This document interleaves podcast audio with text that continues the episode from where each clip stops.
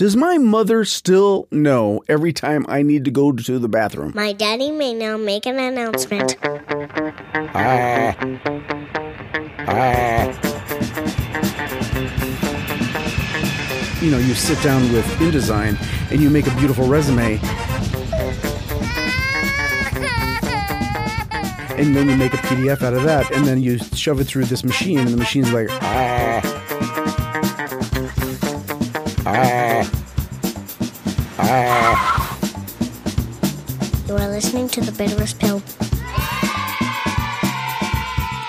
Hey, welcome, welcome, welcome, one and all to The Bitterest Pill. It's Dan Klass. I'm in my garage under the flypath of Los Angeles uh, International Airport. Oh my gosh, I guess I have to say Happy New Year, don't I? It's been that long. Happy New Year. Happy twenty twenty. How's it been going so far? What what what day am I recording? Oh my gosh, it's already it's already January uh, thirteenth, and the new uh, you know this is a new decade. Even if you don't think it's a new decade, it's a new. De- we all just kind of think of it as a new decade. Let's not get all into the zero and one thing, okay? This is a new decade. We can make decade resolutions instead of just New Year's resolution, right? We can set our sights, I think, a little higher than than maybe in uh, the the nineteens or eighteens or any of those teens. We're in the roaring twenties now, baby. We're in the twenties. See, that's easy to say. I don't like saying the teens. But in, a, in ten, twenty years, when I'm in my old age home, I can say, I remember back in the twenties when I said I was going to finally get my shit together. That was funny. How have you been? So, well, one of the things that I've done is, um, now you're aware that I'm very self-conscious about the fact that I've gained a lot of weight in the last two years, and I, I'm not going to focus on it too much, but but I have. I've, I've gained a lot of weight in the last two years. So much, in fact, that I, I dare say we might be getting into the twenty-five, thirty pound area, okay? So I've been reading up on intermittent fasting, which is where you basically try not to eat every day until about eleven in the morning.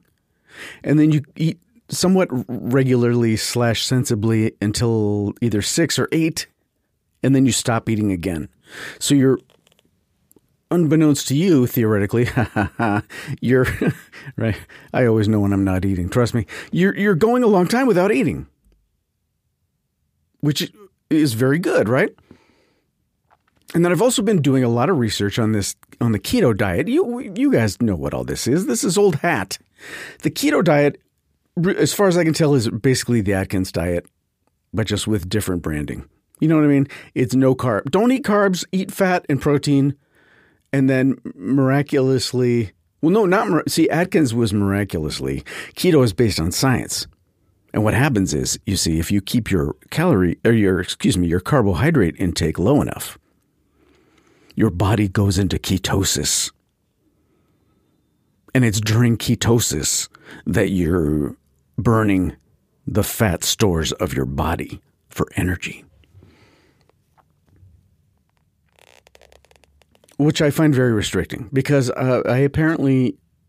You eat like one thing that that isn't, quote unquote, made for the keto diet, and you're over your limit for the day. So this is what I've devised. It's a brand new diet. It's for people like me. And it's called intermittent keto, which what, what you do. It's sort of a combination of those two. But what you do is this. You wake up in the morning. And you try to go a little, right? You don't eat immediately. You try to put it off at least a little bit. And then when you do finally eat something, you try to keep it a no-carb thing, right? And then about eleven in the morning, when all the intermittent fasting people are f- starting to eat, you give up on this keto bullshit and you just eat a donut. But at least you've tried. So every day you get the feeling that you've at least tried. Now, you don't feel like you've succeeded. You feel like a failure. And honestly, you're not losing any weight, but at least you're on one of these diets in a way. right? If you were to go to a dinner party, cocktail party, something like that, class reunion, you could say, oh my gosh, I've been on, I, I've been doing intermittent keto. It's wonderful. Really? How's it wonderful? Well, I get to eat a donut every day and then pretty much anything I want. I'm not losing any weight, but uh, I'm not starving myself like you, you jackass.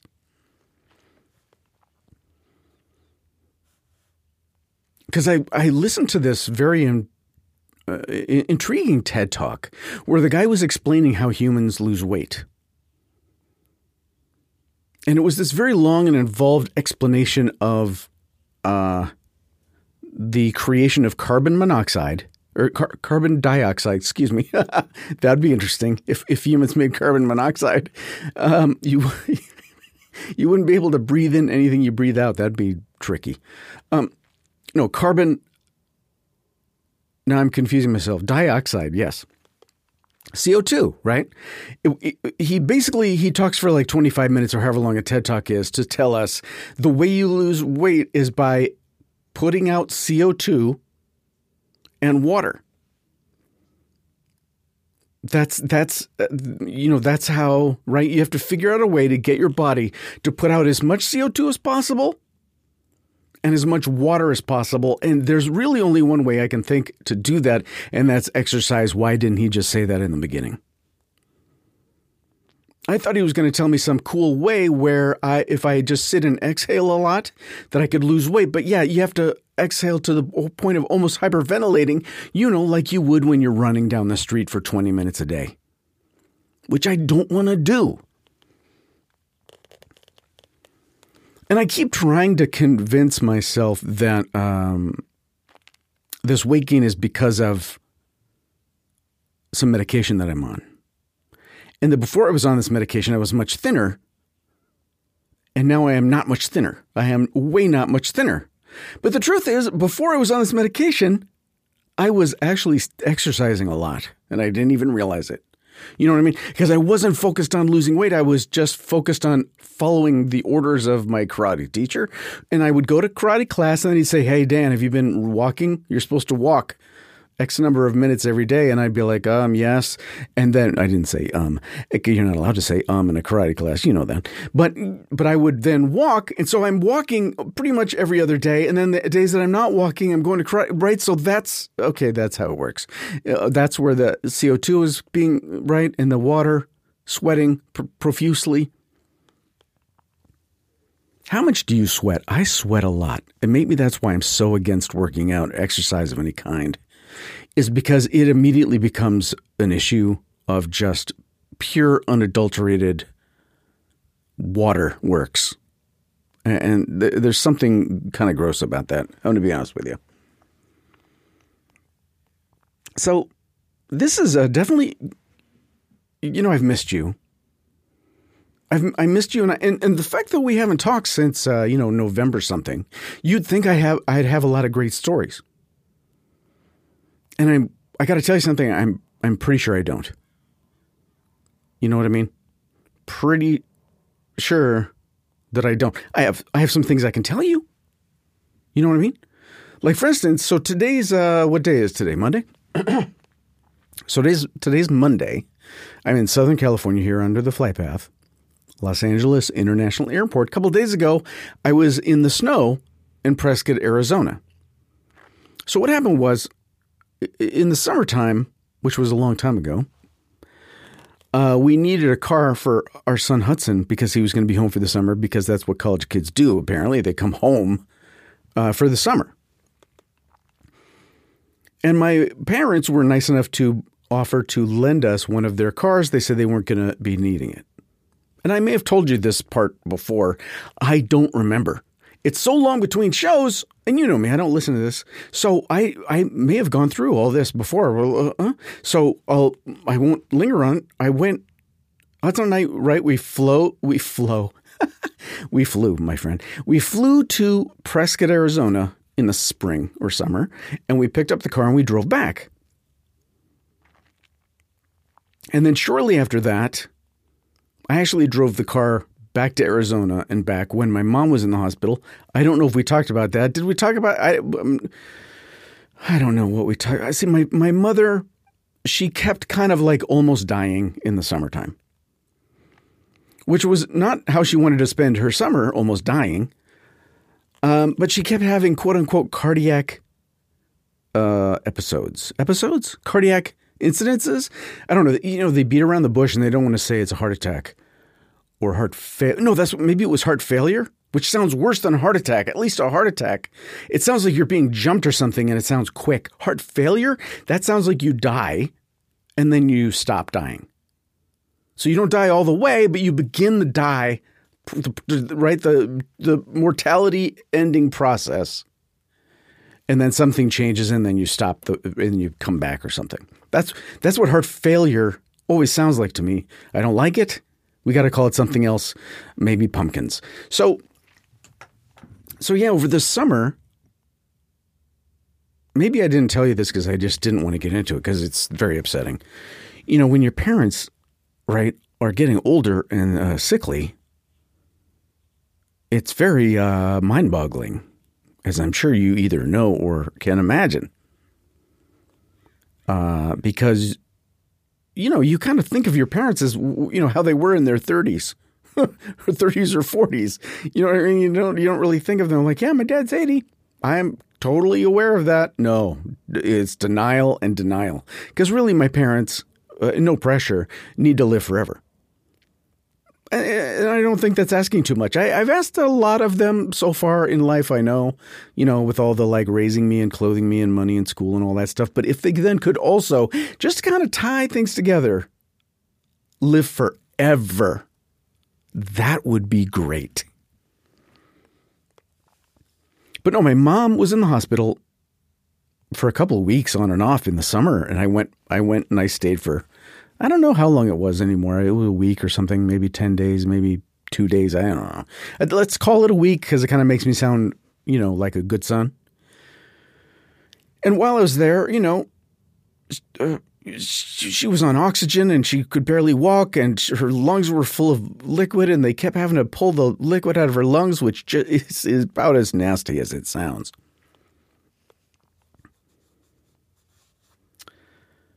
But she did not die, which was wonderful news. But the last time I saw her was after she had come home and she was kind of hobbling around the uh, house with this big oxygen, not even an oxygen tank.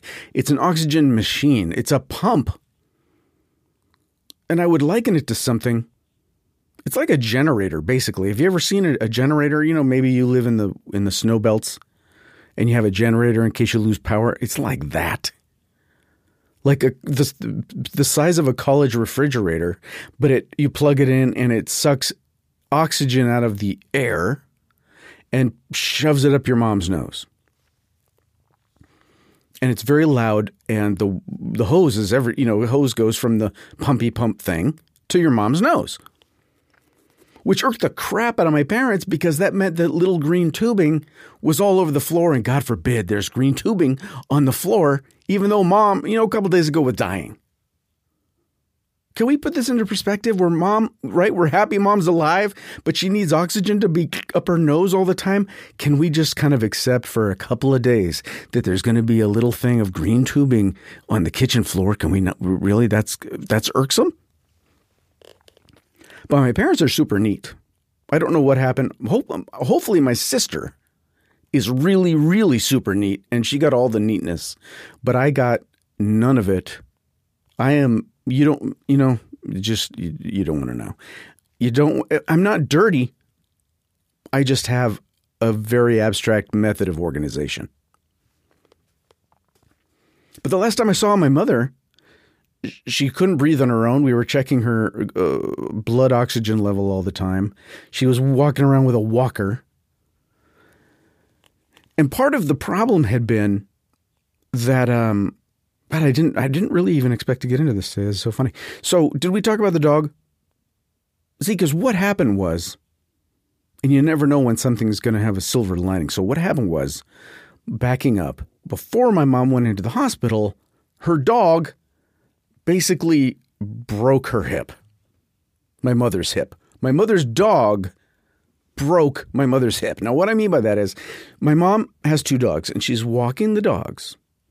And one of them is a somewhat young, fairly young Australian Shepherd, mate. All right. So the Australian Shepherd, Millie, is a spirited young lass, Sheila. All right. And the spirited young Sheila, I forget what happened if she saw like a deer or a javelina. Do you know what a javelina is? So in the rural neighborhood, there were these things, they're, they're still there, called javelinas. And to picture a javelina, you have to picture a huge wild boar, but with the teeth of a possum, or maybe one of those really scary fish that live way down deep in the ocean and they have a little light bulb on their head. You know what I mean? The light bulb fishes.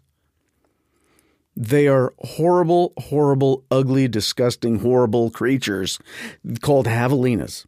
And they wander around my mom's old neighborhood. My parents have moved. I just, the spoiler alert, my parents have moved. But I think what was happening was my mom, tiny little blonde mommy, was walking the dogs, and the and Millie, the Sheila, saw a javelina or something and ran toward it and pulled my mother down in the middle of the street and broke her hips.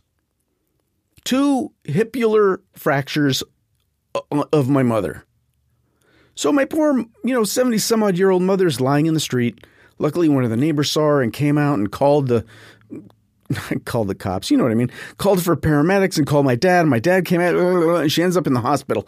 But, right, silver lining, while she was in the hospital, they, they, you know, for her hips, they're like, hey, you know, don't mean to be rude, but I think you're having heart failure and your lungs might be full of something. So let's really check you out. So, yeah, originally she actually did not go into the hospital for heart failure. She went into the hospital for having her broken hips. Now, so I don't know if I'm recommending that you arrange for your mother to fall down in the street. I'm just saying sometimes when something horrible happens, maybe something good is simultaneously happening, even though that good thing involves your mother Uh, having heart failure several times over the course of a couple of weeks.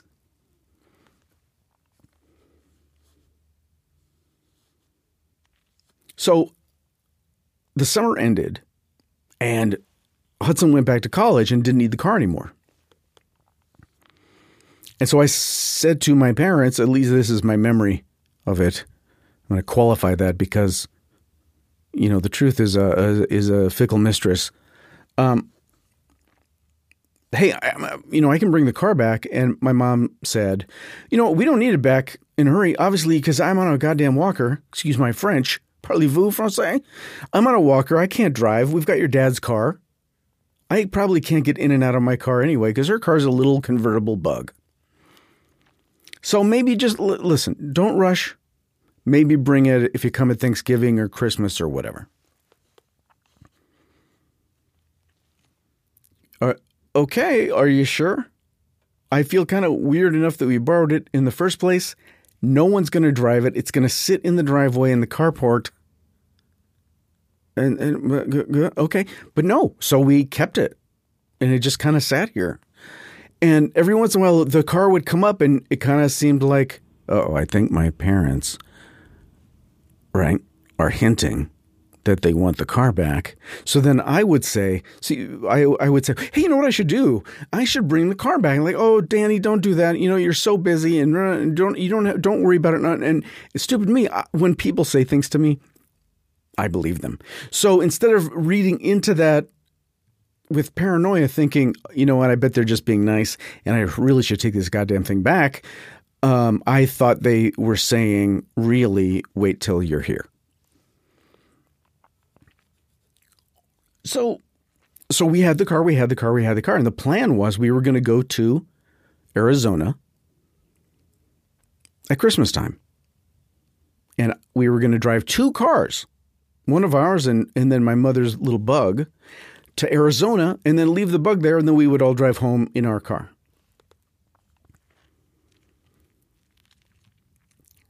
But then they got snow reports. You know what I mean? Snow uh snow forecasts. And I'm sure you remember, if you've been a listener of this crap, that last year, I think it was last year, right? We got snowed into Prescott. We were like, ha, ha, ha, there's no way we're going to get snowed into Prescott. It's in Arizona, right? We'll be flying home in no time. And then it snowed, and then our flights got canceled into Prescott, Arizona. So now my parents, when they say it's going to snow, we're like, oh, really? Maybe we should. So they were very like, oh, I don't know if you should come, but it's up to you. Oh, great. So we didn't end up going. And then I thought we were going to go because the weather changed, but then something came up, and, and it's kind of a long story that I'll get into maybe later with this script that Hudson and I are writing together. My son, my son and I collaborating again, the creators of Animal Rescue Force Friends are collaborating again. This is very serious. Stop laughing. So, so this thing came up with this script. So then we decided we couldn't go. I didn't have time to go. I needed to do some work and hand it in. Okay.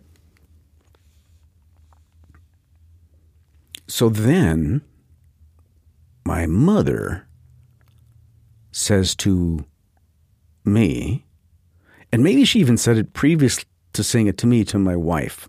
I don't know. But suddenly, so, so we're not going to Arizona.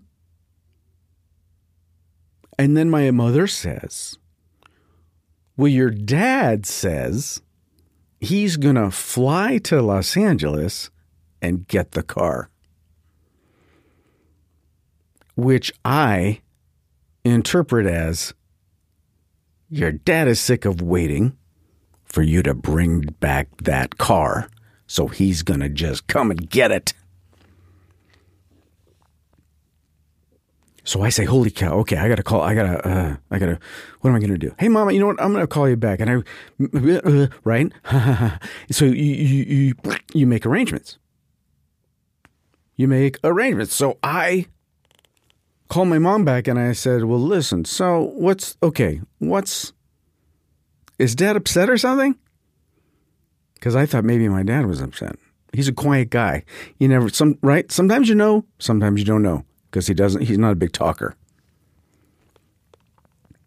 So I think maybe he's mad. So I say to my mom, "Hey, listen, is Dad mad?" And she says, "No." But he has gotten it into his eighty-year-old head, and I don't mean to ageism in him, but he's gotten it into his head that he wants to fly to Los Angeles and then drive the car back. And I say, but Mom, the airport alone part of that plan is insanity. I don't know what they've done to L A X. L A X used to, has always been crazy. And then, you know, as you can imagine, every year it gets more crazy. And then recently they did something over there where it's even super crazier. And I don't know if it's now the Ubers have to be over here instead of over there. And, and, and instead of waiting for the buses, you don't wait on this sidewalk, you wait on the other. It is a nightmare. It is unbelievable. It's undealable, withable. You don't, you just don't. I don't, I can't, I just can't imagine dragging my, even if I went in as far as you can go, which nowadays, right, post nine eleven, it's not that far, and found him and got him and, right, it would just, it sounds bad. And my parents are living in sleepy Arizona. It's exciting in their little town one day a year when the rodeo is in town. Otherwise, it's a very calm environment that they live in. So I say, no, mom, mom, mom, mom, mom, mom. You know what? I've got time, right? Everything's going fine with the script, which was true. We we had our big meeting, which was true. I'm going to come and I'm going to bring the car, and I'm going to bring it, and I'm going to do this on Thursday, and then we'll hang around on Friday, and then I'm going to drive in a rental car on Saturday.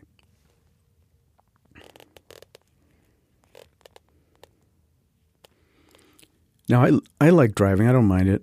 My family doesn't. It's a very long drive. It's six to eight hours, and by six to eight, I say six, but it's really eight. I say six when I'm trying to get my my family in the car, and then it's eight, okay? And that's just, that's not even, you're not stopping to eat necessarily. You're stopping to pee and maybe pick up a Diet Coke and a protein cookie. You know what I mean? But you're not like hanging out at Wendy's for an hour, having some uh, B L T.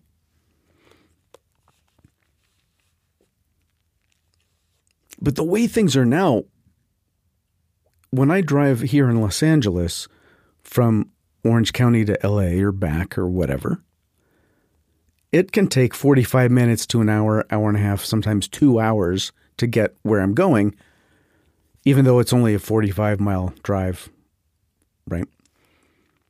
And by the time I do these forty-five mile drives, I usually need to pass out for twenty minutes and just somehow regroup. You know what I mean? Like my brain just goes, you're done. So I'm driving to Prescott, Arizona, which is not a forty-five minute or a two hour drive. It's not a forty-five mile drive. It's, I, uh, I don't know, two fifty, three hundred, however far you can drive in eight hours. It's eight hours. So I'm driving and I'm driving and I'm driving and I'm driving. And I'm routinely stopping for Diet Coke and, you know, protein cookie or a protein bar when a protein, right? Because I, gave, I give up on eating normally like a human. I'm just going to eat processed protein cookie things and drink as much caffeine as I can get in my body. You know, the trick with that, of course, is what goes in has to come, right? So you got to stop. So this is fine. This is fine. I've got it down to a science. I drink the soda. No, I eat the cookie. I usually eat the cookie. This is my this is my routine. This is all part of intermittent keto. Take notes. Or, or you know what? Don't take notes. Just wait and buy the book. I eat the whatever. Then I drink the soda.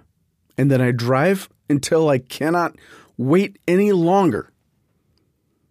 And then I stop and use the facility, buy another Diet Coke, buy another protein cookie, repeat as needed. Now, the great thing about that is, you know, a cold Diet Coke is about two bucks where I am, you know, one dollar eighty-nine or whatever. A lot of these places that I stopped, the first one was one dollar eighty-nine or two dollars even, but the second one was only a dollar if you bought two at a time. But I had no way to keep the second one cold, and I can't drink two without stopping after the first one. It's just that's how they. It's not even how they get you. It's how they drive me crazy. I should have just stocked up on extra, bought, right? And then bought some icers. I, I, who knows? But it becomes very clear about halfway through the journey that there is no amount of caffeine in the world to keep me awake. Now, I'm not saying I'm getting tired. I'm saying I'm getting not awake, as in, oh my God, pull your eyelids open, jerk your chin up, do whatever you need to do, roll down the windows at eighty-five miles an hour. But just don't. And I literally, I caught myself, and I know I shouldn't, and, I, and this is when I knew I was in trouble, caught myself thinking, you know, I bet I could close my eyes for like ten seconds. And everything would be fine. Let's tr- let's see. Let's see how long. Right? As soon as you start rationalizing, that is how you end up dying. I'm sure. Right? I'm so exhausted. Now, it finally dawns on me that I left in the morning. And right after I left, I thought to myself, oh, crap, you forgot to take one of your pills in the morning. You have, right? You're an old man. You have pills that you have to take in the morning. And you forgot. So tell you what, after you go to the car wash with your mother's car and you wash it and vacuum it, even though you're going to drive through the desert, just do it, wash it and vacuum it in L A. But after you do that, go get, right, some sort of beverage and take your pill. And so what I did is I went. All right, I got in the the thingy, the bug, the whatever you call it, the Volkswagen. I filled it with gas, and then I went to the car wash. I washed it, I vacuumed it. Hey, now listen, while I was vacuuming my car, a, a woman drove by in a minivan. And our eyes happened to meet and she smiled at me. Does that mean she thinks I'm cute, or is she just trying to make sure that I don't kill her? That's, yeah, that's what I figured. So anyway, so I vacuum and I go to the drugstore and I get the Diet Coke, right? I get my first Diet Coke and protein cookie and I pay for them and I get in the car and I never take the pill. But this pill is a slight uh, uh, stimulant, okay? It's a, it's a for my brain. It's a brain pill. For my brain, that is a stimulant that I'm supposed to take in the morning, and I forgot. So now I'm dri- right. I'm driving down the freeway on my way out of California, and I think to myself, "Ah, crap! You forgot. You still, oh, you still haven't taken your stupid pill." And then it dawns on me, "Hey, jackass! Could it be that one of the reasons you're falling asleep is because normally by this time of day, you would have taken about thirty-seven thousand milligrams of whatever that amphetamine is?" Although, honestly, I fall asleep all the time, even like in the middle of the day when I'm on my thing. But anyway, the point is, I have this aha moment. Aha! It may not do me any good. It's kind of late in the day. It's supposed to only last twelve hours. It never lasts more than about eight. I'm going to take this stupid thing now. I don't care. Because I can't sleep at eighty-five, ninety miles an hour and then end up in Prescott. It's not going to happen. Part of the part of the trip is uh, is up a mountain road, and it's very windy, and you can't look over the side, or at least I can't, because if I look over the side, gravity grabs my brain and my whole skull and will pull me over the edge.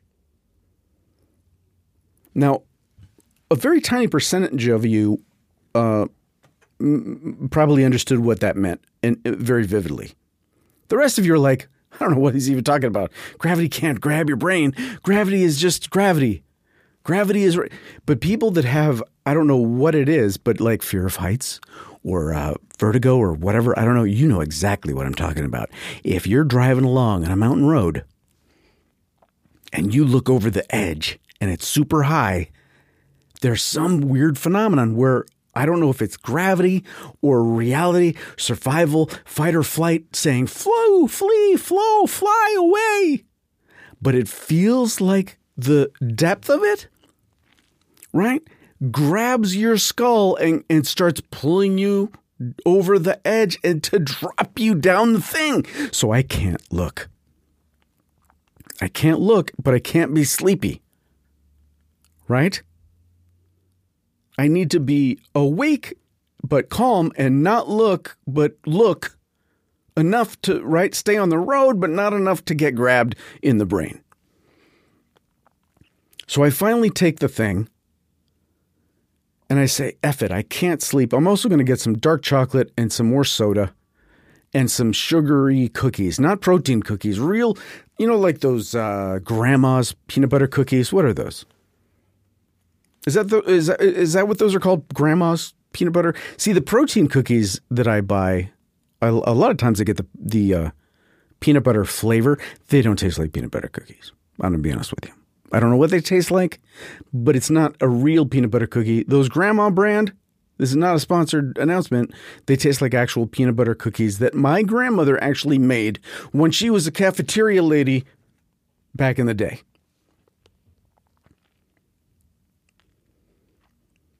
So right about the time, in fact, actually it was weird. While I was driving, and I don't know how they do that, and this is the freaky thing about parents, as I'm driving, I'm driving for eight hours. I'm driving for eight hours, and they called me twice while I was on my trip, okay, to get to their house. And both times, I was off of the freeway at a complete stop. And that's weird. Like, what are the odds of them randomly calling two times in an eight-hour span? And both times, I was on one of my little potty breaks. Does my mother still know every time I need to go to the bathroom? So the reason my parents called the second time, the first time was just to say, hi, how's it going? And uh, blah, blah, blah, right? The second time was, actually, it was my dad that called me, which always freaks me out a little bit because, again, he doesn't really talk. My dad called and said, hey, what's what's the weather where you are? Uh-oh. So I say, there's no weather. It's, uh, you know, it's kind of cloudy, but not not completely cloudy. It's kind of cloudy. It's it's it's not solid cloudy. So he said, oh, okay, well, here it looks like it's trying to rain or something. I just wanted to know. Mom and I think that, you know, be aware of the weather. And if something goes down, just don't keep coming. Find a, a you know, a hotel, motel, Holiday Inn and stay there, yada, yada, yada. Now, he doesn't realize how far I am at this point. I think that at this point, honestly, for me to find a hotel, motel, whatever, I would have to turn around and go back somewhere. I think at this point, I'm at the base of what I think of as the mountain road. And so it's kind of all or nothing. And the sun is going down quickly. And I don't really know what time it is because the car, I never I never changed the time on the car when we fell back. And also it's just off. You know what I mean? So it's not exactly an hour behind me or ahead of me or whatever it is. Like, see what I mean? I don't know what time it is. All I know is it's apparently time for the for the sun to set. So the sun is setting. I'm not expecting the sun to set for another hour, but it's going down, and it's going down fast. But luckily, I somehow tricked Waze into telling me a different way of going than I usually go, which cuts about seventy-five percent of the scary, scary mountain road off the trip, which was awesome. Now, I had to go through a town called Skull Valley. But while I was driving through Skull Valley, I did not get the sensation of my skull being grabbed by essentially the devil. Uh, while the the devil or gravity or uh, whatever threatens to throw me over a cliff.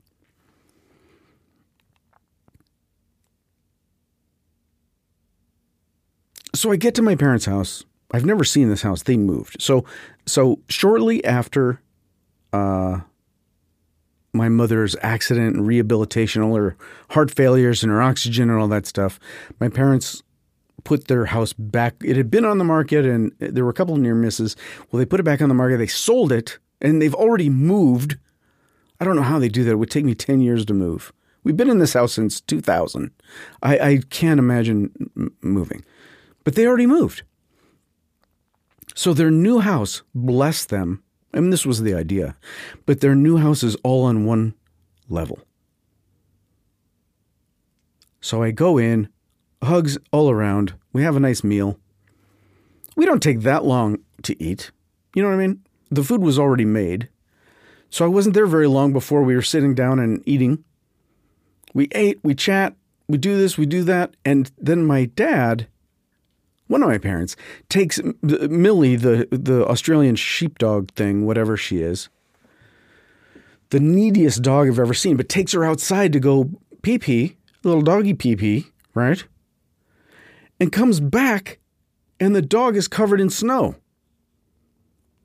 And so we look outside, and in the time that I have been there eating, which really, I got to tell you, was probably thirty minutes, it started to snow.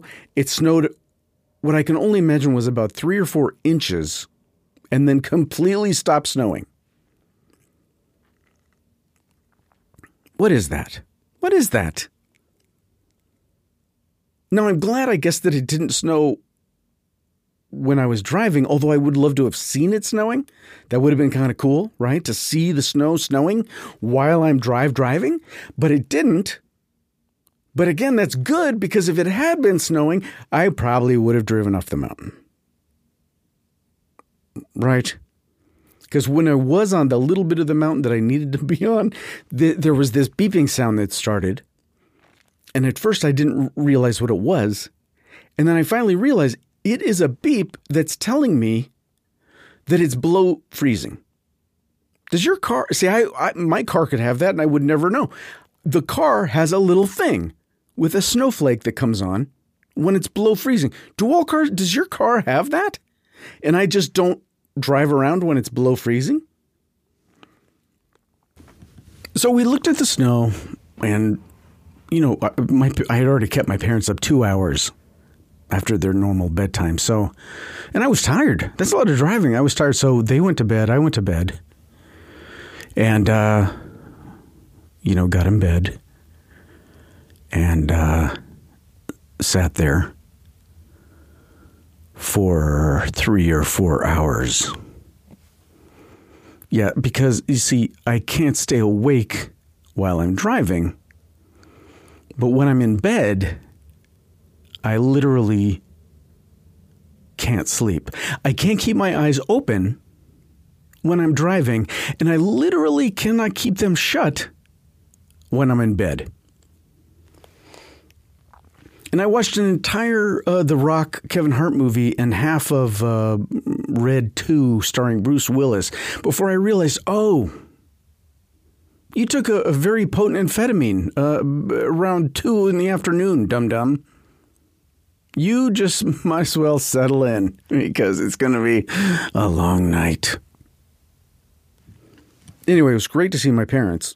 They look so much better than they did in the summer. Because my mom, you know, with her almost dying and not being home, and that took its toll on my father as well. So they both just looked like themselves. I was so happy. I was so happy to see them and so happy to see them in a house that they didn't have to go upstairs for everything or downstairs for everything. Because their old house, to go to bed, they had to go downstairs. You take a shower, they had to go downstairs. Everything, everything was up and downstairs, up and down, up and down, up and down. They find they had right just one story, beautiful house. Of course, it's my mother, so it's already perfectly decorated. I'm sure I've told you this before, but that was that's was my mom's modus operandi.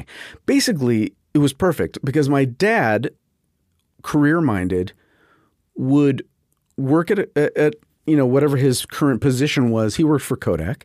He'd work at his current position. And then two, three years in, somebody would, uh, maybe he would look around. I don't know. I don't know how that works.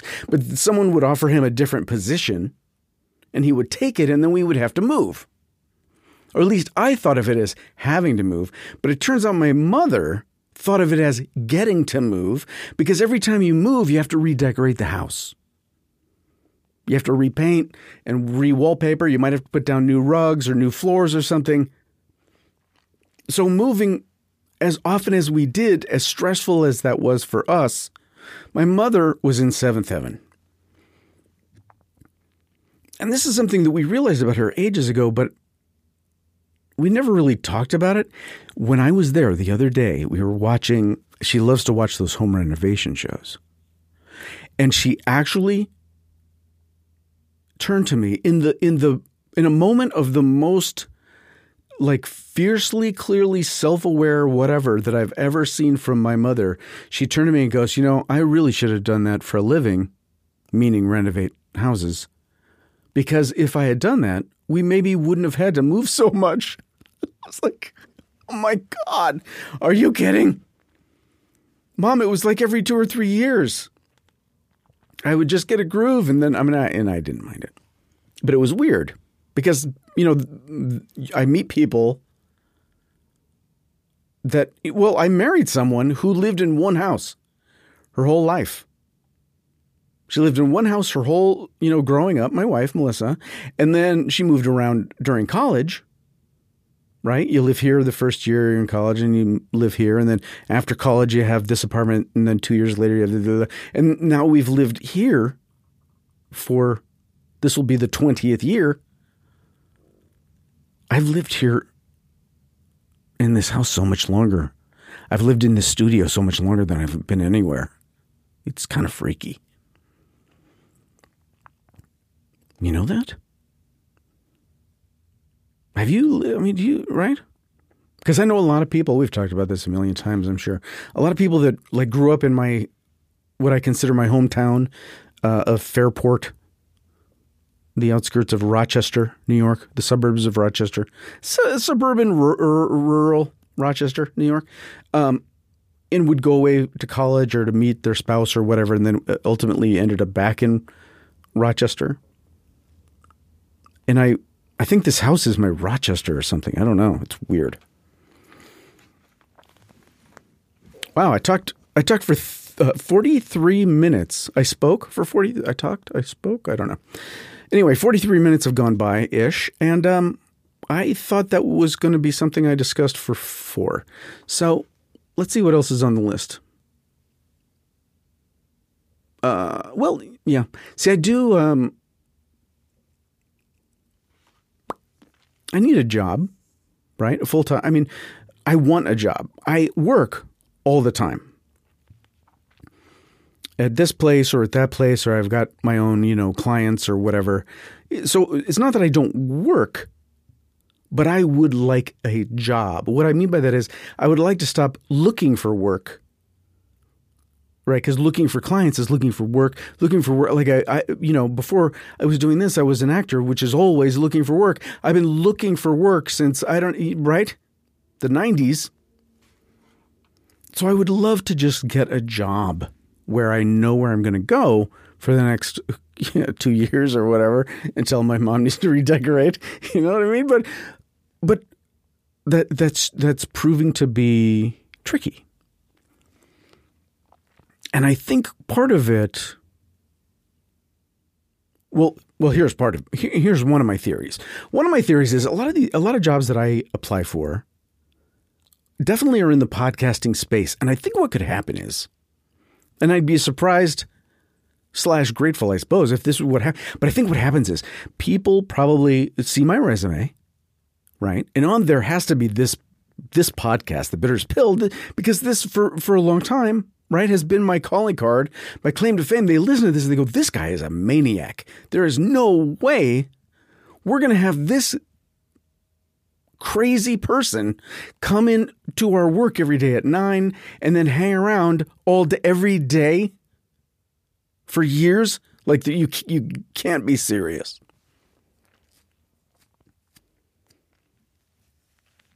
Now, the truth is I'm not like this at work at all. You can ask, I have an office mate. Hi, Kelly. I have an office mate, and you can ask her what I'm like at. It's, I'm not like this at all. Although I do complain about Hugo, because Hugo comes to work with me, the dog. The dog comes to work with me and has all the women of the office wrapped around his little paws, and that irritates me. And so when I talk about the dog, I do sound exactly like this. But otherwise, I just sit quietly like a normal person and do my work and drink a lot of coffee.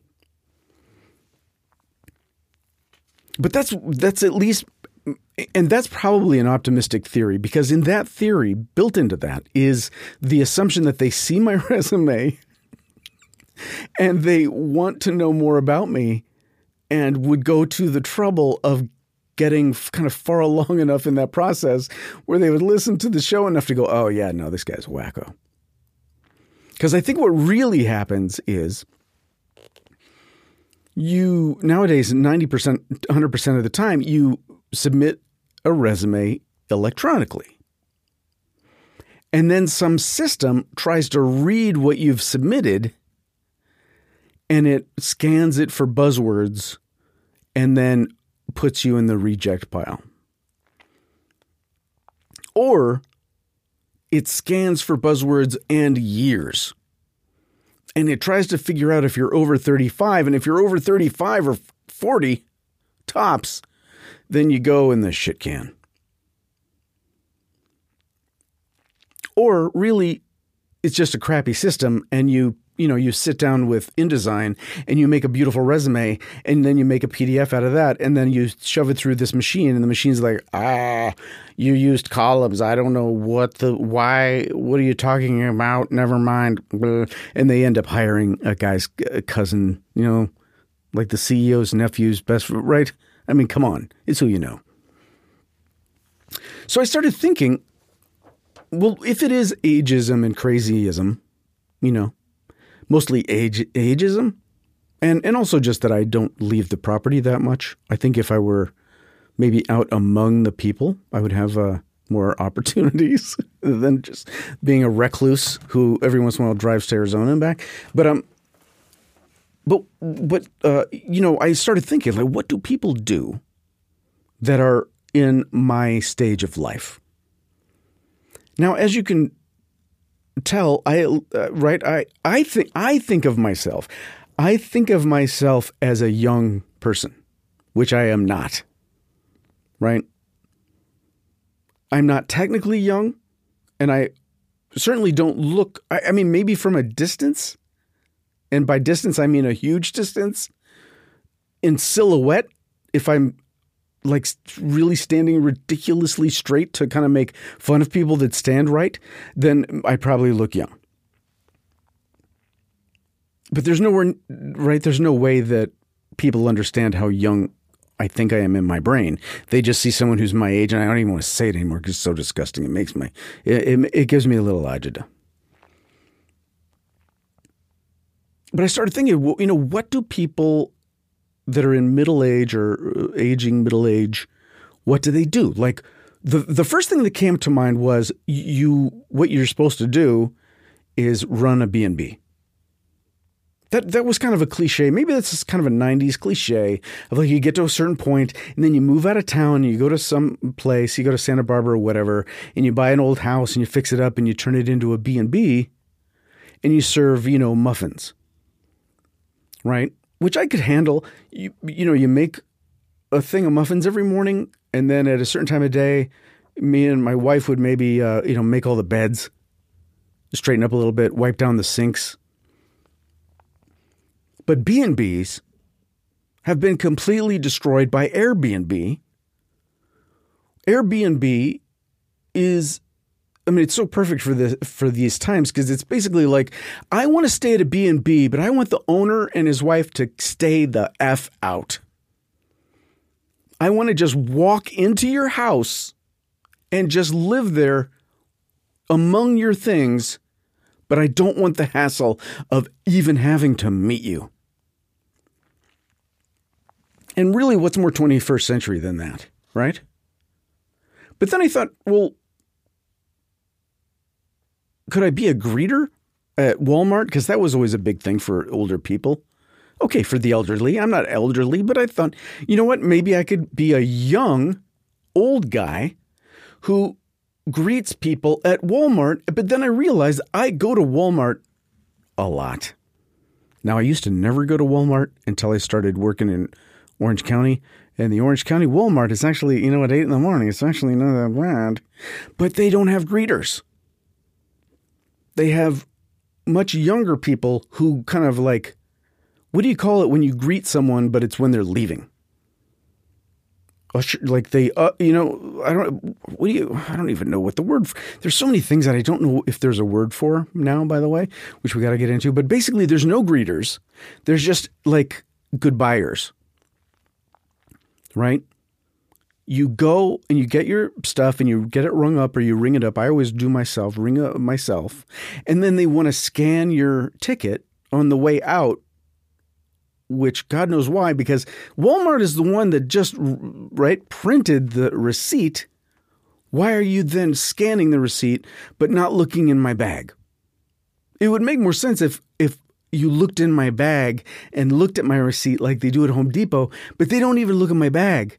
They just scan the receipt that I just grabbed out of the machine five feet away, right?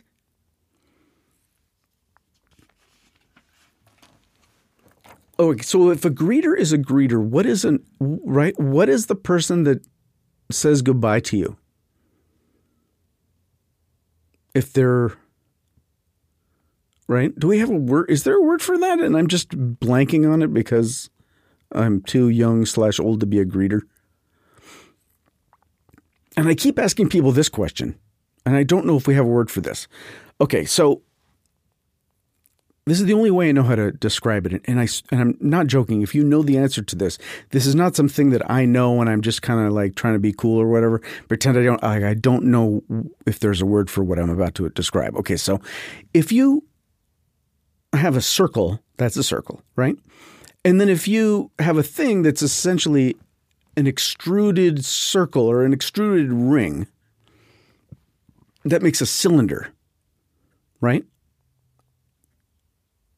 Okay. Or a tube. I think like a hollow one of these would be a tube, and maybe a, a solid one would be a cylinder. I don't know. I don't, I'm not, I'm not really clear on the differentiation there. But if you take a square, right, and extrude out a square, so the extrusion is exactly the same size as the square, then you have a cube. And if you take a square or a rectangle, you can, you know, you can call that a box, I guess, if you, right, extrude, I don't know if that's even the word, into three dimensions, blah, blah, blah, right? Now, if you have a triangle and you extrude this triangle into the shape of a Toblerone box, you know, Toblerone, super, like fancy Swiss candy, whatever that chocolate is, you know what I mean by Toblerone? It has a three-sided box. It's not a four-sided box. It's a three-sided box. And it's not a tube. It's not round. It's a Toblerone box, which is a triangle that's been extended. What is that called? What is that called? It's a fairly common thing. I've been seeing Toblerone around since nineteen seventy. What the hell do you call the shape that is a Toblerone box? Is it a Toblerone? Because I've never heard it referred to before, ever, ever, ever. Is it a conspiracy to keep it from being a named thing? And I thought, I'm looking at my papers, I thought there was another word that I didn't know. Oh, yeah, this, this is the other thing. Be, be, when I was driving, so when I was driving and I didn't know what time it is, part of the reason is, and I'm probably not going to explain this right, but basically my where my parents live in Arizona, they don't observe daylight savings time or daylight saving time or whatever it's supposed to really be called. I've always called it daylight savings time, but apparently it's actually daylight saving time. I don't really give a crap what it is really called. I call it daylight savings. I'm sorry. Sue me. Okay. So in their part of Arizona, they don't spring ahead. They're always falling back, right? They're always in that, whatever that is. So in the spring, we spring ahead, and then from then to the end of that is called daylight saving time or daylight savings time. What do you call the other part of the year? What is that called? Normal time? I don't think so. And it's not Greenwich Mean Time plus whatever to get that for your time zone. But what do you call the time of, you know, whatever that is the opposite of daylight saving time? Winter? There's got to, right? Please tell me that there's a name for this. Can you tell that I should do these podcasts more often? Because if I don't, I start having really weird thoughts. Now, one thing at my age, I thought maybe I could um, be a C E O because I'm a good age for a C E O. I may be even a little too old to be a C E O, but I figure, you know what I mean? Like, I'm older than the middle management guys or the new guys, the young guys. I could be a C E O, but the problem there is actually not my age so much as I'm too small to be a C E O. I think a C E O, really you have to be, and I'm sure there's exceptions that prove this rule, but I'm pretty sure that you have to be six feet tall, at least. I think you have to be six feet tall and ideally obviously white. I mean, that goes without saying. You didn't need me to say white, right? That was built in there. And I think you need to have a f- somewhat prominent nose, a strong nose, male or female. I think it really helps if you have strong features in that big nose way and are tall. Now, I have kind of um, a normal to small nose. So I just, between that and the fact that I'm five seven, five six and a half and dropping, whatever it is, I just don't, I don't see being a C E O. I'm more, I more look, because it's all casting. That kind of thing is all casting. See, I could be a college professor because I'm small, I'm bald, I wear glasses. You know, I don't think a C E O can wear glasses either, but I have glasses. So I should be a college professor. And in fact, one of the thing that one of the things that's happened since I last talked to you is I was seriously up for a job as a college professor at a very, very prestigious local private university. But because now th- let's let's review. fifteen years experience, wrote a book twice, Hall of Fame trophy right behind me right now. Right? I look like a professor. I have leather shoes. I'm bald. I got the glasses. I got right. If they needed me to put patches on the elbows of my sport jacket, I would have gone for it. But the thing that I lacked was um, apparently uh, credibility in journalism, which I guess I get. It being, you know, from for the journalism department of this particular university, that they wanted someone with a journalism background. Silly me. And I'm getting all mad because they didn't hire me, you know, for that little fact that I didn't actually have any background in the main subject matter uh, that they wanted to podcast. Okay, so I think the bottom line is I need to find somewhere where I can be a professor, where I don't need to actually really know anything, that they really just need a guy to come in with kind of like a tweed jacket. You know what I mean? I've got one of those. It's kind of ill-fitting. It makes me look smaller even because it's just kind of boxed, right? I could play a – maybe I should be – is there such a thing as a substitute professor, or is that just high school and middle school? Because I think I could be a good substitute professor. I would just come in and just act like a professor and, you know, like uh, put a slideshow on the board or run a movie or whatever. That's what subs used to do when I was in school.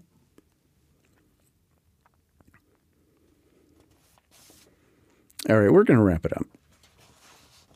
You know what I mean? So before I leave you, just to clarify, Um, I said earlier that um, one of the reasons we didn't end up going to Arizona as a group at Red immediately after Christmas was because uh, Hudson and I are, were working on a script. And the only reason I bring it up now is because the script – okay. The script is about football. Okay. The script is a football script. It's about a football player playing football on a football team. And one of the writers is me. Now, Hudson knows way more, as it turns out, I, who knew, knows way more about football than I do. Now, he is getting that from his mother's side of the family. His mother's side of the family, they actually follow sports and know about sports, and they know how sports work. They own jerseys. They right have scarves and hats and things. My brother-in-law painted the floor of his garage the color of the Giants. So clearly this is coming down that side of my son's family tree. My side of the family tree, I tell my folks that Hudson and I are writing a script about football players, and they just stare at me like, who is crazy enough to hire you two jamokes to write a script about football? And maybe you do. Maybe you understand all this football stuff, but I got to tell you, it's still gibberish to me. I finally got Hudson to explain to me what a first down is. I kind of thought I knew. I was sort of not too far off. Okay, but I got to tell you something. I don't know how the guys do it. I, right, I don't play football. I watch football on T V. So I have this wonderful, you know, the bird's eye view of the camera guy who's way up in the stands.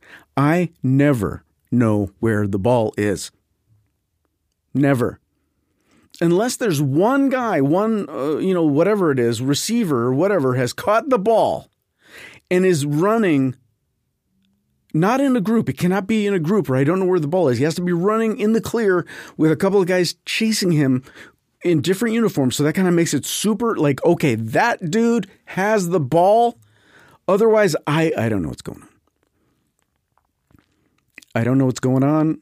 I know you, you make a touchdown and you get six points or something, seven points, and then maybe you get three more if you kick it right. And then I guess a safety is if you tackle the quarterback in the wrong end zone, you get a couple of points. Like, what the hell is the quarterback doing in the wrong end zone? I have no idea. You should get points just for if he goes in the wrong end zone.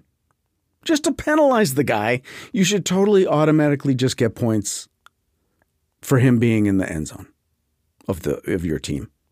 It, it's like your home fort. Right? It will. It, don't worry. There's going to be sex and drugs and rock and roll in this script, and I, I'll, I'll be in charge of that. I'm not in charge of football. Hudson's in charge of football, and I will try to figure out how to add in sex, drugs, and rock and roll, and uh, neuroses, and hair loss. Those are my. Those are my areas of expertise. Mostly, honestly, neuroses and hair loss.